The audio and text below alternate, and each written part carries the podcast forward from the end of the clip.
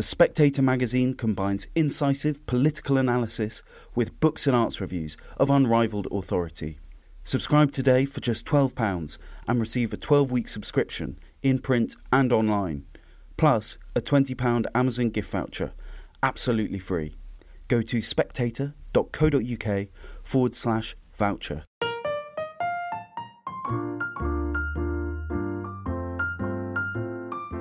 Hello and welcome to the Spectator's Book Club podcast, the first of the new year. My name's Sam Leith, I'm the literary editor of The Spectator, and this week I'm going to be joined by two writers and critics who are Dorian Lynskey, the author of The Ministry of Truth, a biography of George Orwell's 1984, and DJ Taylor, whose books include On 1984, a biography of George Orwell's masterpiece. So, two 1984ists. And it's appropriate this week because George Orwell has at long last come out of copyright, and we're going to see the market flooded with all sorts of Orwelliana and hopefully cheap but rigorous editions of his work. Welcome both. I suppose to start say, you've both written about 1984. That's the thing most people think of when they think of Orwell, first of all. Is that kind of the core of his work? I mean, you know, what's what's the important thing about Orwell these days? I think that the problem is, and I'm sure Dorian would agree with uh, with this one, is that we now tend to see Orwell's career, given that he died so quickly after the completion of 1984, we do tend to see it as you know a form of teleology. You start with 1984 and then you work backwards, and all the paving stones which led along the path to 1984 then spring up. But the other thing about Orwell, of course, is that if he died, say, well, at any time up until you know, including the Second World War, I think we would have regarded him as an interesting minor writer. You know, there's a whole heap of stuff, thousands and thousands of words six or seven volumes that precede Animal Farm, which was the book that really made his reputation.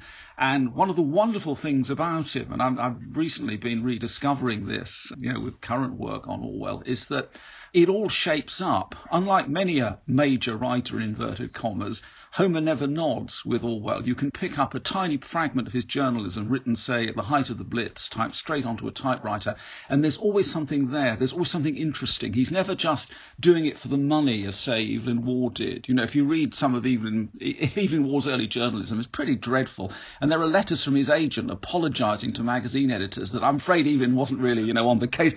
Orwell never did that. Everything was serious, even the tiny review for Tribune that he wasn't getting paid for. So I always find that there's so much more to him there than than that that sort of forced march through the early work that leads to 1984. But I think maybe what is what makes him interesting, I suppose, is the fact that he had these uh, abiding obsessions, all of which feed into 1984 in some way. Like he didn't really understand cinema or theatre, but as a freelance journalist, and I can identify, you know, if somebody asks you to be the uh, cinema or theatre reviewer of a small magazine uh, for any money at all, you go, yes, you know, I'll give it a shot. But what makes those reviews worth reading, even though he's usually wrong about film and has real no interest in kind of like say screen acting or or where you put the camera is he sort of going, well, what does this say about sort of totalitarianism? What does this say about England? What does this say about cruelty? And so it's the fact that he has these ideas that he's sort of exploring in all of these different arenas and almost without 1984 to sort of make sense of them. It might make sort of less sense. It was like, well, why does he keep bringing these ideas into sometimes reviews where they don't really belong? And I think it's because he's he's constantly working through something, and that's why 1984 it would have been such a sort of tragedy, even if he'd lived to become the man that wrote Animal Farm.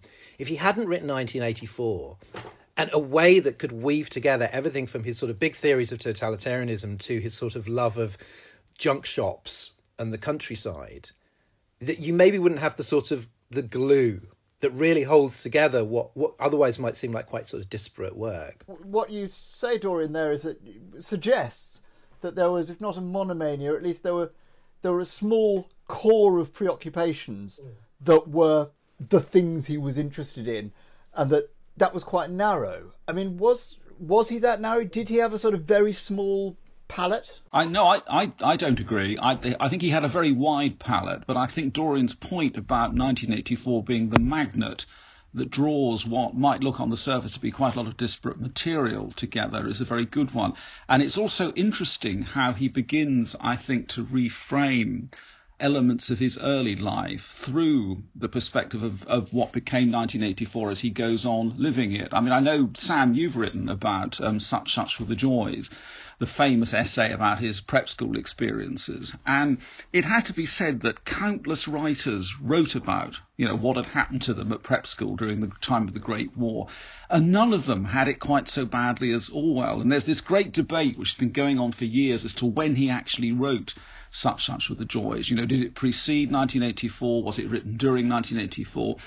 But whatever, on whichever side of that fence you come down, you have to accept, I think, that there's a relationship between that essay and the novel. And in whatever form, Orwell is recasting what he thought about his prep school through the point, you know, the, the view of a totalitarian society. I think he had I suppose I'll take the third way here and go that I, it wasn't that he had a sort of narrow range of preoccupations. I think they were quite broad, but he definitely had a firm line between things he was interested in and things he wasn't. And I think there's a really nice quote from, I think, Anthony Powell, going that it just in conversation with Orwell. He said if, the, if a subject came up that didn't interest him, he would refuse it like a horse refusing a sugar lump. And it was just a sort of. The, the, he, there was a cut off, and you can see this in sort of Orwell's writing that there's just certain things where he's like, I'm not interested in this. And yet I'm going to bring it round to what does interest me and somehow then so, sometimes you get therefore something much more interesting. So when he's writing about Dali he's not an art critic. He's not particularly interested in visual art. But he's fascinated by the personality of the artist and and and whether being an appalling person invalidates the art which makes his essay on Dali this incredibly enduring and relevant essay on how we decide to assess the art versus the morality of the artist, and it's sort of far more enduring than perhaps if he if it was just a wonderful bit of uh, of art criticism. It's exactly the same, I think, with what he had to say about sport.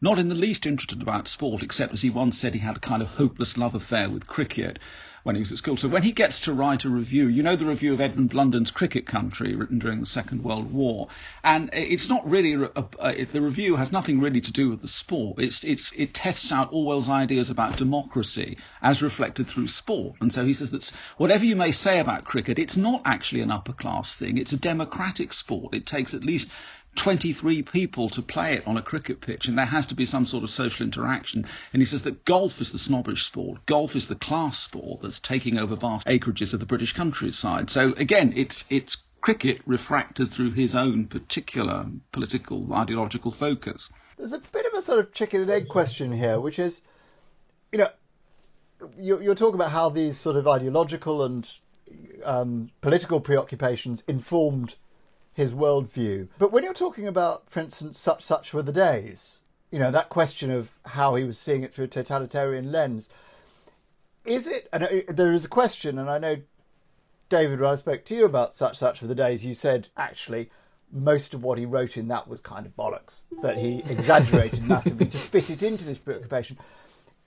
Is it that somehow his views on totalitarianism came out of a horrible prep school childhood, or did he retcon the childhood to fit it into his views of totalitarianism? I'm I'm curious really about what what it was that turned sort of Eric Blair into George Orwell, where these preoccupations came from. I mean, it's a, it's a very it's a very strange one because it's it it's not one or the other. And so, for example, if you read Burmese Days, there's a description of the persecution of of of a man in Burma, and it's he's describing it, and this is before, or I was writing this before he was particularly uh, interested in sort of um, Soviet history, and long before he was sort of thinking about 1984.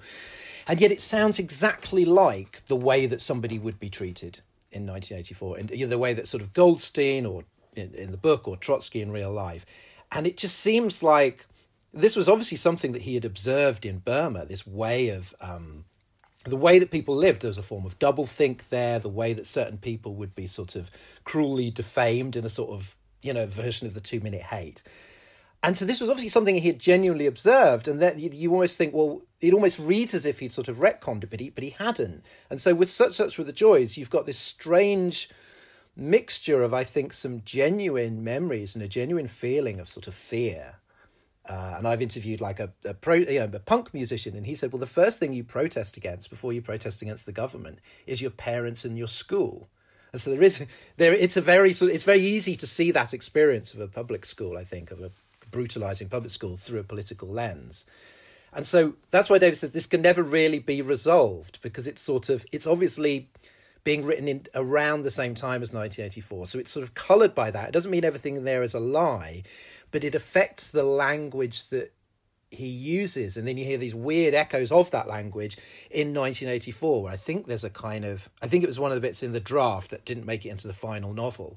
But he's describing one of the, the people in the Ministry of Love, Parsons, I think, as like a schoolboy awaiting a caning in this exactly the same way as that O'Brien is described as either like a priest or a schoolmaster, isn't he? It's mm. exactly the same. I think the, the point you were making just there about Burmese days is a good one because I've always noticed the number of times in his writings where Orwell specifically sets down and addresses incidents from his early life is relatively small. And in fact, his friends remember that he very, he would never really talk about Burma or Paris. He would just sort of say conventional things like, of course, you know, in Paris one travels on the metro to, to such and such and so forth. But what he does do, he had this unerring eye for sort of seeing a significant incident of vast symbolic metaphorical significance that he can then use 20 years later. I mean, for example, he says hardly anything about his time in Burma, but he does remember the incident on the ship, you know, where he sees a fellow passenger kicking a coolie. And he does remember seeing the, the quartermaster stealing the dessert, you know, and carrying it back to his quarters. And you, you get the feeling that he kind of hoarded these things in his consciousness for future use, that he knew even at the time that they would come in useful for some sort of subsequent exploration when he came down to write seriously about these things. Well, yeah, because he spent one, one night in his life in a cell and he remembered a broken toilet, and the broken toilet appears in the cell in 1984, and it's which which he could, which of course was exactly the sort of thing he would have remembered because of this extraordinary fastidiousness, you know, that encouraged yeah, John yeah. Sutherland to write a whole book about Orwell's sense of smell and his kind of kind of pathological urges that drew him there. Yeah. Do you think there's a sense in which his importance as a sort of ideological seer or an analyst of totalitarianism or an allegorist of political situations has kind of eclipsed and scanted his literary qualities? Does he get sort of overlooked qua writer because he's seen so much as a prophet?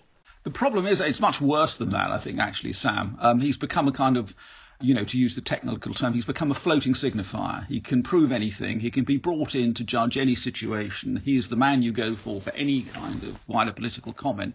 But it is interesting. I mean, I've just, as you mentioned earlier in your preamble, this this great tide of reissues, which is now going to overtake us, and you know the repackaging of Orwell, which will be conducted on a merciless scale. And I, you know, I hold up my own hand because I'm involved in it myself. but it's very interesting that hardly anybody, most of the things that are being reissued, the, the, the principal reissues are 1984 and Animal Farm, and as far as I know, only two people are going to be bothered to reissue, you know, Clergyman's Daughter with with notes.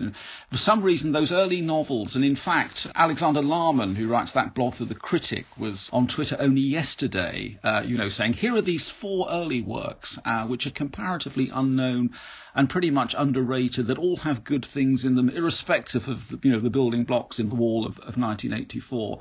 And it, we, we do, I think, you know, there are whole loads, there's loads, loads of Orwelliana out there that we do, I think, sort of slightly o- overlook. And I mean, it's tricky, I think, because he is a sort of he is quite a limited novelist, and you you have to think like like David saying, say he dies before 90, before Animal Farm. You know, how do we assess those novels?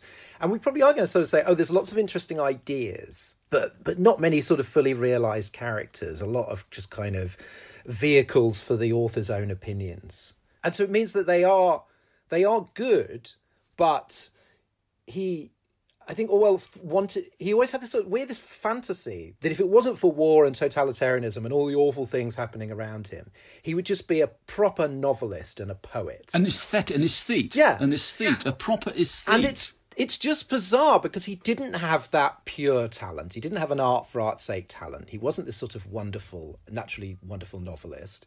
And actually, his talent was for dealing with the world around him. And he does that in those early novels as well. But have you noticed, Dorian, how the style changes?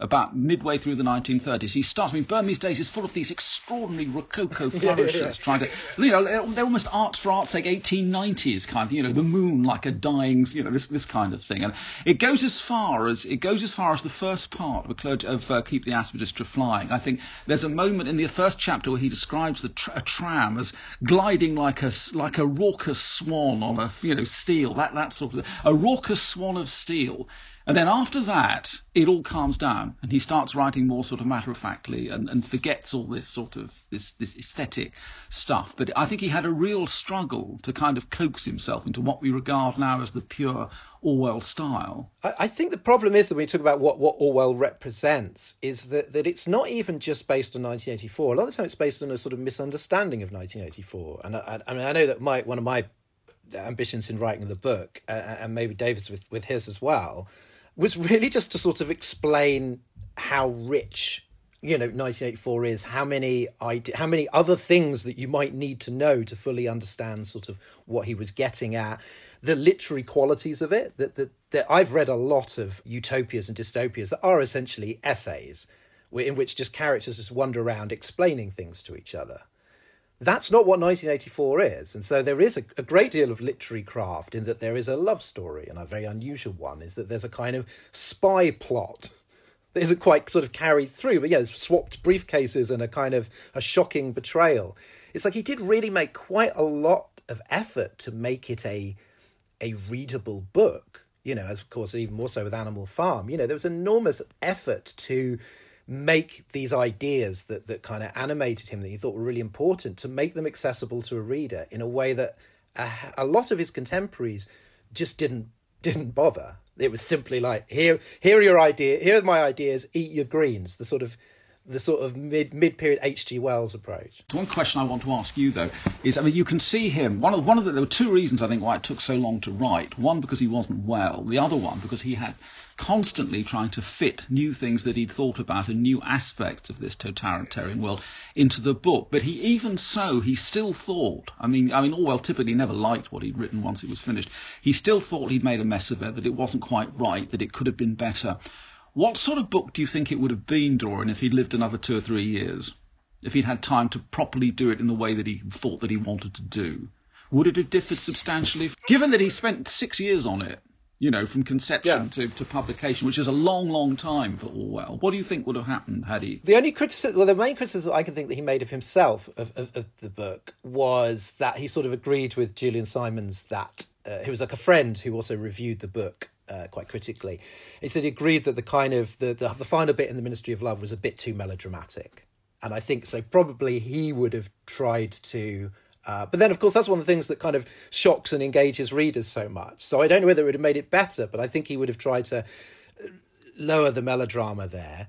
And but then the other bit, I suppose, that most readers would go, you know, this could be improved is the huge section of Goldstein's book. Is there a way of incorporating that information into the text in a kind of more sort of in a smoother, more digestible way. Though it's quite interesting, though, isn't it, in what, what Goldstein tells us about the characters? Because I, I had my first suspicions of Julia when she falls asleep listening to it. I thought, you know, a real, someone, a real rebel, someone who was real up for the revolution, would have managed to stay awake listening to the masterpiece of uh, Goldstein. I mean, I, I like that bit, but I think but then I don't know if Orwell wanted would would have wanted to change that because because from what I can understand, it was that was almost the first bit of the book that he wrote mm. because he was so, he thought it was so important. So I think maybe that what Orwell wanted to change is not what a reader might think that he wanted to change. Do you think Animal Farm holds up? I mean, I was just remembering the notorious rejection that Animal Farm got, which more or less said, you know, what you Dorian was saying other utopias have. I mean, I think it said something like it's just a series of ideas about communist Russia, Stalin's Russia, and it's you know dull as ditch water. Was that just massively off beam? Do you think? Well, I can say my daughter, my oldest daughter, who's fourteen, has just been studying it, so I was able to make myself useful and go. Oh, you might want to mention the Kronstadt rebellion. uh, get a, get a, get an edge on the uh, on the others. She found it enthralling. She found it really moving, really pacey, really complex and that is a book that is far more complex than than you think when you first read it. I mean, some the resonance of some of the kind of language, the the, the very dry humour. There's there's a lot going on in there, and so I think that um, I mean that I would say is something that that that, that you could say holds up even better. I think it's it's a closer to far closer to perfection than 1984. Like what makes 1984 so interesting is that it it's kind of thorny and messy, whereas Animal Farm is somebody going, "This is what I want to do." Sitting down, three months later, he's done it. The, the other thing too, and the great thing about Animal Farm, I find, and this is from the biographical point of view, is how much it's it's actually a disguised love letter, I think, to the Oxfordshire of Orwell's childhood. Because if you start looking at the farm and working out how it functions, you realize it's almost entirely unmechanised. You know, there the um, Farmer Jones and his wife have the, the lithograph of Queen Victoria up in the front room. Even the papers the pigs start taking in a kind of Great War, you know, the Daily Mirror and John Bull and this kind of thing. So, in other words, the atmosphere of the book is at least 30, if not 40 years behind the time when it's, you know, it, it comes to an end in 1943 time. So it's a very it's a very kind, it's a very disguised autobiography as well. I think. No, I agree with you. It's wonderful, wonderful piece of work, which I would have thought, you know, most modern teenagers could find something to approve of in. Well, that's the basic thing that it's it's moving and it's enthralling, even if you don't know the allegories. And that that's what's incredible that you can you can sort of scrutinize it and go, well, this is clearly a reference to this pact or this conference or this this rebellion and yet the point people are still moved when Boxer dies. They don't think they're not moved by the allegory for the betrayal of the sort of proletariat. They're moved because a because a horse dies, and to do to to be able to operate on those two levels, I, I don't really I can't think of anything else that sort of does that. No, and in fact, Orwell was delighted. because one of the first readers was his friend Anthony Powell's um, nephew Ferdinand Mount. Ferdinand Mount, who was then a boy of six, and who said you know, Orwell was delighted when he said that Ferdy had liked it because it had no long words in it. You know, and as a six-year-old, he could just blast straight through. So I hadn't known that. Fantastic detail. David, that point you make, I want to pick up on the, the, the nostalgia for the sort of rural England. I mean, there are sort of there's a strand in Orwell to do with the love of you know with a sort of patriotism, a love of you know old pubs and junk shops and all that. That seems ordinarily now we'd associate it with a conservative point of view. I mean, to what extent was Orwell a conservative? Because obviously he was a man of the left. Oh, so obviously a man of the left, but I, I, tend to agree. I can't remember who. Cyril Connolly said that he was steeped in the worst illusions of 1910, and I think you have to agree to a certain extent with that. I also quite incline to the. Uh, well, this is apparent. I mean, it's said of him that he was a conservative in everything but politics. But then, of course, you could argue that as politics infect absolutely everything, then this is a this is a meaningless comment. But I have noticed, you know, going through the, the, the collected works recently, how often he. Re- I mean, I was just been reading his work. I, I was reading recently his essays, his work about H.G. Wells, and the thing that he keeps on praising Wells about is his ability to convey that kind of lost Edwardian England of security and solemnity and prosperity. And he's always going back there, and it, it's noticeable even in Anthony Burgess's 1985, you know, Burgess's take on 1984. And um, one of the points that Burgess makes, which is a very good one, is how much of the imagery is rural. You know, even when something is set as an urban setting, he's always describing something to, you know, a wheat stew pushed to one side or something like that. So I, it, he's, he's kind of go his his his low in some ways. The Orwell locus classicus is back there in Henley on, Henley on Thames in the early years of the 20th century. Well, there's an amazing, uh, there's an amazing letter that Eileen Blair, his first wife, sent a friend just around the time that Orwell was writing The Lion and the Unicorn, which is his kind of argument for sort of socialist patriotism. And I can't remember the exact words, but she says something goes, uh, George has written, or Eric, I can't remember how she refers to him in this, he has written a little book about how to be a socialist though Tory. That's it, I remember it, yeah. Which, which is so funny and really sort of sums it up and I think he's quite. I think particularly coming up for air is the really interesting book about nostalgia, where he he sort of admits that there's lots of ways in which the Edwardian world was uh, worse, and because it was worse for workers and it was worse for women, and it's not that you want to go back there. He says, but what they had that we don't have is that they didn't live in fear. And I think that Orwell's nostalgia, even though obviously there's the, you know, there's a personal dimension, hugely personal dimension to that, but I think it's sort of I felt that it was justified in a way that if you were in, in right now, the time we're living in, to feel nostalgic is not reactionary. It's quite legitimate. Of course, you miss a time before a pandemic. that's fine. And so, so Orwell's nostalgia is against the backdrop of a time where, where most people, uh, at least until the end of the war and the kind of post-war Labour government, but during the kind of late 30s and, and the and the war, most people would would say no, the, like the past was better. because we didn't have Hitler and Stalin and all that. And so his sort of and coming up for air is a great kind of uh, it's almost a great sort of defense of nostalgia as something that isn't necessarily reactionary and that you can look back to the past and go okay it was worse in that way but it was better in that way. And what he felt was that the time that he lived in was so full of kind of fear and hatred that it was dehumanizing. And i think he thought there was something very human about that time he, make, he makes the same point, doesn't he, writing about the early Victorian novelists, writing about Dickens and Thackeray. I mean, his point there is that in some ways this was a terrible world. It was a world before social security and proper medicine and so forth, but there was a liveliness and a vigour about it that's reflected in the fiction of the time that we don't have now. I, am very conscious of that reading his essay about Dickens and also uh, Oysters and Brown Stout, that wonderful essay about Thackeray as well, written in the Tribune in the 1940s. That issue of him being a floating signifier, I wonder, he's become you know, as you say,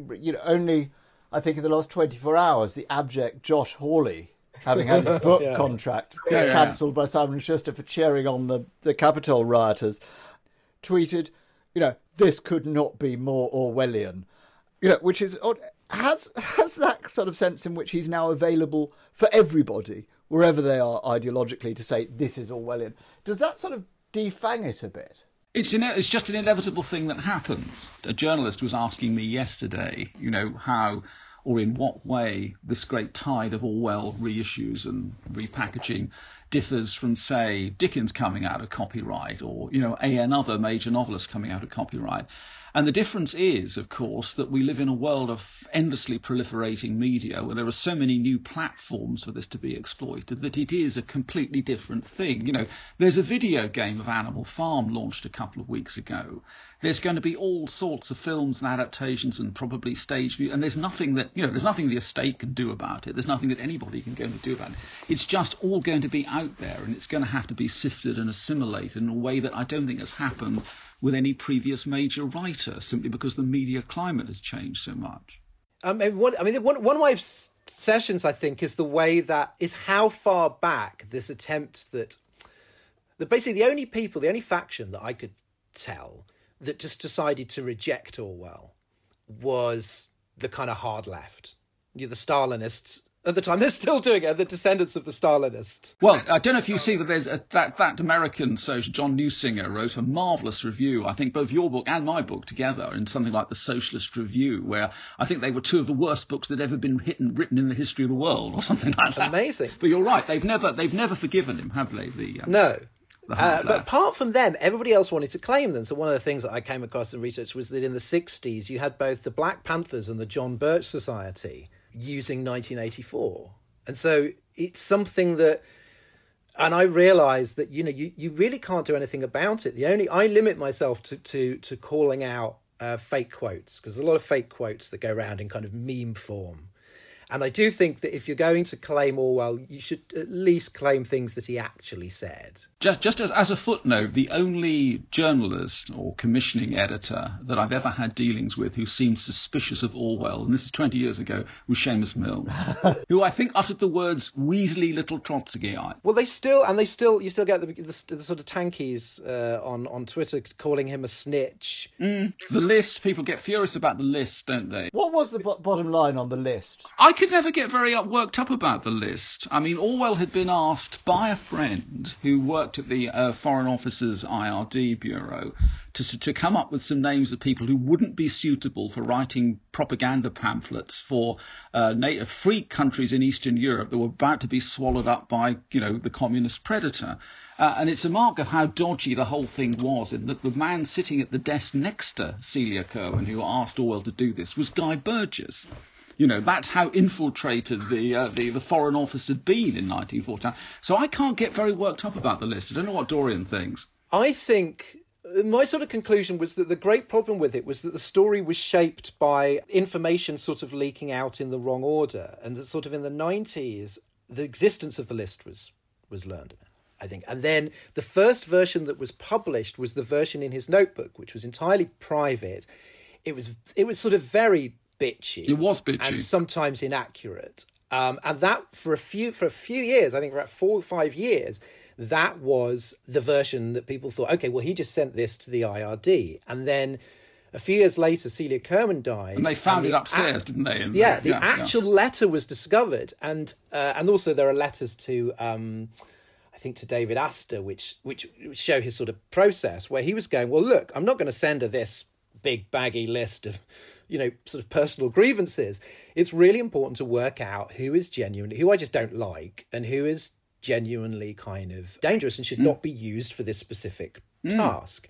And so the actual letter leaves out almost everything that people got agitated about in the late 90s. From the private correspondence, yeah yeah, the narrative was then set up, but actually, you you see the lengths he went to to to be like, I want to be accurate, and all the names that he didn't put on there, and all the ways he tried to think, you know, and and as, as David says, the whole point was just like, don't use don't use these people not like destroy their careers. And in fact, nobody's career was nobody's contract was cancelled, were they? I mean, no, no, nobody was cancelled as a result of. Uh, no, uh, no, no, exactly, because it was a private sort of thing. So I think it was the way it leaked out, and I think the thing is, it was the, it was the, it's not a smoking gun, but I think it was what people that had hated Orwell for decades really needed. They were like, this is the proof that he was a McCarthyite, and of course, it, it was like nothing of the sort.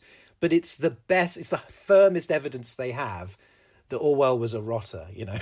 so they're going to use it. That, actually, that, that mention of the wartime propaganda department, it's like it was the only Orwell story. I, I went to interview George Weidenfeld before he died, and he worked in that same department. He said, "Oh, I worked alongside, you know, down the corridor from George Orwell," and I said, "Oh God, you worked with Orwell? What was he like?" And he said, "Oh, he was a bit of a pest. You know, I had this publishing concern, and he was constantly asking me to publish this essay of his, and I told him, you know, get bent, George. We're not doing it. I said, what was the essay? And he said, oh, it's called Politics in the English Language. And, I mean, that essay obviously is is one of the, you know, sort of not directly anti anti totalitarian or political touchstones. And I'm wondering how, particularly in light of, as you say, David, he completely changed his writing style to the plainness that's you know because people sort of use one half of that essay to talk about you know giving substance to to lies using euphemistic language. And then they take those sort of rules and you know any number of hashtag am writing people will say well you know orwell's a great style guide. You have to follow orwell's rules. Here's- no, well, I, I think those rules can be taken too far. Actually, I mean, all the I think he he went to Orwell's you know, the plain the plain man idea I think is is in some ways completely wrong because I mean for good prose is like a window pane. Well, no, it isn't. I can think of loads of writers who are really excellent by my criteria who don't write prose like a window pane, and some writers that Orwell admired who write who, who wrote prose that wasn't like who had a certain degree of opacity that you had to get through. And then there's the not using the double negative. I think he's wrong about that as well. You know, he said he, he, he, there's that famous sentence where he said, if you ever think the double negative is a good idea, try starting the sentence with a a not unbrown dog was running over a not ungreen field, without realizing that sometimes, you know, um, by describing somebody as, you know, not wholly charmless, you can convey about a paragraph's worth of meaning in a few words. I, th- I, think he kind of, you know, probably took that one, that took that line a bit too far. But he put a gag in at the. The thing is, he the, there's a gag at the end. He goes, "Break any of these rules, rather oh, yeah, yeah, than anything outright barbarous." Yeah, exactly. And so the idea that people would take it as rules, when in a sense he's sort of, sort of being tongue in cheek about these prescriptions. But I, could I just make a quick point about what you were saying about that how how Weidenfeld kept rejecting this essay? What's amazing is how much of the really important stuff that he wrote was written kind of on a random commission like Why I Write, which is one of the most important essays. I didn't realise was it was a very short-lived literary magazine and it was meant to be a regular feature where each week, each issue certainly wasn't each week. So each issue, a different writer would answer the question why I write. So it wasn't like oh, Orwell sat down to to do this. He was asked to do it. And looking back on the Spanish War, the mo- the stuff that's most quoted in re- in reference to uh, say Trump or Putin or fake fake news or whatever was cut out by Alex Comfort because the essay was too long. It's the most important section. I last saw it quoted in the movie Spider-Man: Far From Home. because it's become that important as a point about organized lying. And it didn't even appear in, in, in print until his, his lifetime. And so, so many of these things that we think as very important essays were in magazines that you've never heard of. They were, uh, you know, they or they weren't published in his lifetime, or they're only taken on by somebody after they've been rejected by somebody else. And I find that so fascinating the gap between how highly how we venerate these essays like like those like politics in the english language and actually the kind of the really kind of tough time he had as a freelancer. Piecemeal ready made uh, as a footnote by the way to that did you know that he was he's quoted in soul about the disney the new disney movie that that started streaming on boxing day? And they get the quote and they get the quote wrong it's from Keep the Aspidistra Flying, and somebody says, uh, as Orwell said, public public education is the last rattling of the swill bucket, and in fact, it was advertising was the last rattling of the swill bucket. So I mean, interesting that should have I been. did say, yes, yes, yeah, I yeah, yeah, about and that, it's wrong. yeah. It's inaccurate. You know. Shame on Soul. We should cancel it. Otherwise, a good film, I thought. And I like the idea that Orwell was one of the advisors, wasn't he? Like in uh, in the other world, to teach people how to be human. I think he'd quite like that. Do you think his sort of moral clairvoyance kind of holds up? I mean, he's held as this sort of great, you know, anti-totalitarian and you know the last word on how totalitarianism works. Was he as reliable in all respects, or were there aspects in which you just go, ah, Christ, you got that wrong? Um, it's amazing how many of the warnings in 1984 turn out to have been right. I mean, even he'd even I mean, Peter Davison once made a once sent me an extensive list of what Orwell got right in 1984, and it even included things like deforestation and, you know degradation of the environment. I mean, there's a lot for the environmentalist, I think, in there. And um, you know, there, there are. And, I mean, oh, he, I think also Orwell also predicted the national lottery. There was another thing I think he got right in there. But no, I mean, obviously he's like any weekly journalist. You know, we've all done this. He was capable of sort of saying things that were then proved to be completely wrong three months, six months later, so especially some of the uh, some of the war predictions in the wartime commentaries broadcast on the BBC's Eastern Service. I mean, they some of them are you know are do do not do not pan out. But I mean, I've always found him a, a, very reliable guide to the politics of the 1940s in terms of which side to trust, which was. Uh, you know, which was the authentic voice and which wasn't. Well, well, the most valuable thing about him, and one of my favourite pieces by him, which doesn't normally get sort of anthologised, is this London letter he wrote for the Partisan Review in, I think, 44, where he goes over his predictions earlier in the war all the ones that were wrong and just explains all the ways he was wrong and says and and why he was wrong. Like was he going along with the consensus view? Was he being misled by his own biases? And he goes i think it's really important to do this to own up to where you know when we've been wrong rather than just sort of retrofit it to make us look like we were actually right. And there are so many if i look at the culture of newspaper columns now no essentially nobody does this the whole thing is just to plow on regardless, and it doesn't matter if you're wrong. Yeah, that's right. He had to he, after he'd had that he'd had that he had that conversation with Tosco Fyvel finally, didn't he, about revenge is sour, and Fyvel pointed out to him that you you've actually you're prejudiced about this and you don't realise it. And after that, he spent the last five years of his life trying to make amends for this. And if you look at the manuscript of 1984, he actually goes through it, taking out potentially anti-Semitic remarks. Well, in terms of that kind of be able to see something you didn't see first. Did was the Spanish Civil War important as a sort of big instance of that for him? I mean, you know, going off to fight dedicated anti-fascist and suddenly turning around seeing what effectively his own side was turning into. Oh, I think uh, that's that to me is the is the is the crucial the crucial time, early 1937. Uh, because I mean he, I mean he, you know, he said if you if you when he was sort of going around literary London saying goodbye to people at the end of 1936, it really was all couched in terms of terrible things, great people, the Spanish, got to go out there and do something. And it took him until he got there. And he'd arrived, I think, with the intention of just writing some journalism at first. But it took, you know, revolutionary Barcelona to convince him that all this was worth fighting for. And then, as you say, um, within sort of two or three months, he began to see some of the imperfections, or rather some of the dissensions and the fissures in the side he'd fetched up on. Uh, but I mean, he went to Spain without with knowing hardly anything of the situation, the background, who were the right people, who were the wrong, and had to sort of kind of make it up as he, I mean, his whole approach to the Spanish is incredibly rough and ready, you know, working things out as they were happening. I think. I mean, that's what gives this a great sort of moral force. Is that, again, it's like, well, if I believed that, that the fascists were uniquely bad and that the communists couldn't be that bad, then it's sort of my job to sort of point out to other people what I've seen. And then he starts sort of really trying to learn about totalitarianism. And so again, it's almost like it's, it's, it's, his strengths come from a very keen awareness of his weaknesses. It's like, how was I naive? How was I prejudiced? How was I wrong? And by sort of tackling that and trying to sort of think better, it's like Christopher Hitchens' line in Orwell. Says he doesn't teach you what to think, but how to think. And then he tries to convey that. He tries to convey that to readers, many of whom, obviously, as in the case of uh, trying to tell people how bad Stalin was, uh, they weren't particularly keen on hearing it. I think, and he also tries to see it from the point of view of the ordinary person on the ground, which an awful lot of people weren't doing. I mean, he, one of the great points I think Orwell makes about the Spanish Civil War is the side you fought on largely depended on which part of Spain you lived in. Uh, and he also makes he also actually I think he actually says at one point that he could he could never make a case for fascism, but he thought there was a, that many individual fascists actually had a point in the context of the Spain in which they lived, which is an extraordinary thing for a left wing democratic socialist who'd been shot through the throat by a fascist sniper to say um, after after he'd come home.